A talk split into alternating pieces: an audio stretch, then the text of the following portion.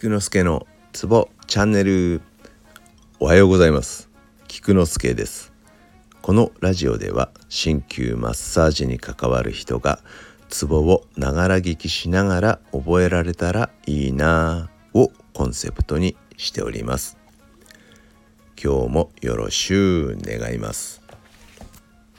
今日は気形八脈についてお話しさせていただきます。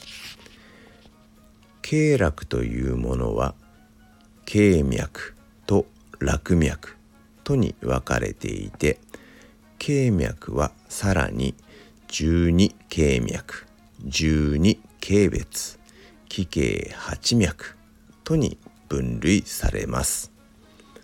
この気経八脈これは任脈徳脈小脈大脈陰意脈陽意脈陰胸脈。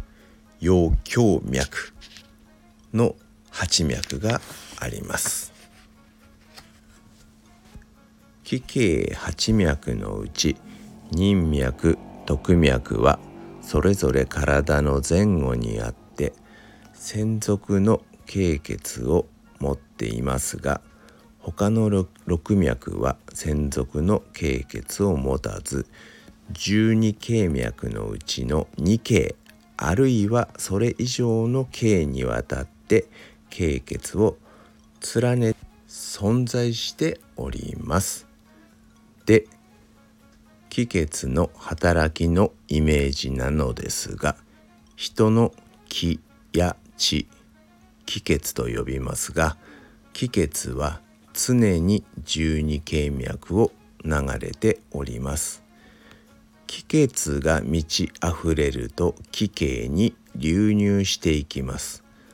ちょうど放水路のようになっていて十二経脈の洪水を防ぐ役割を持つと言われております。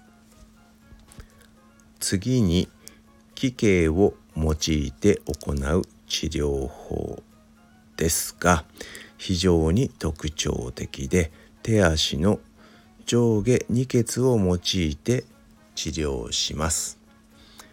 気形にはそれぞれ代表血がありこれを総血と呼びます。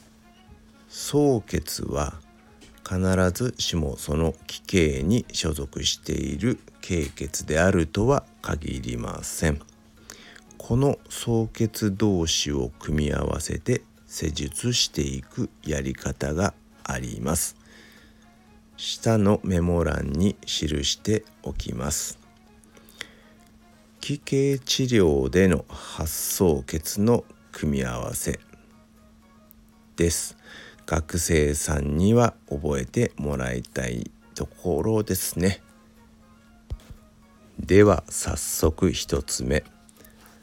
小脈のツボ高尊と陰意脈のツボ内管を組み合わせて治療をします。2つ目。大脈のツボ臨球と陽意脈のツボ外観を組み合わせて治療をします。3つ目。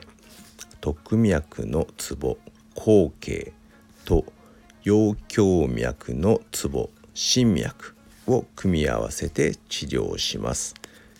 4つ目任脈のツボ列血と陰胸脈の小海を組み合わせて治療します。今日は少し長くなりました。以上です。ではでは良い一日を Take care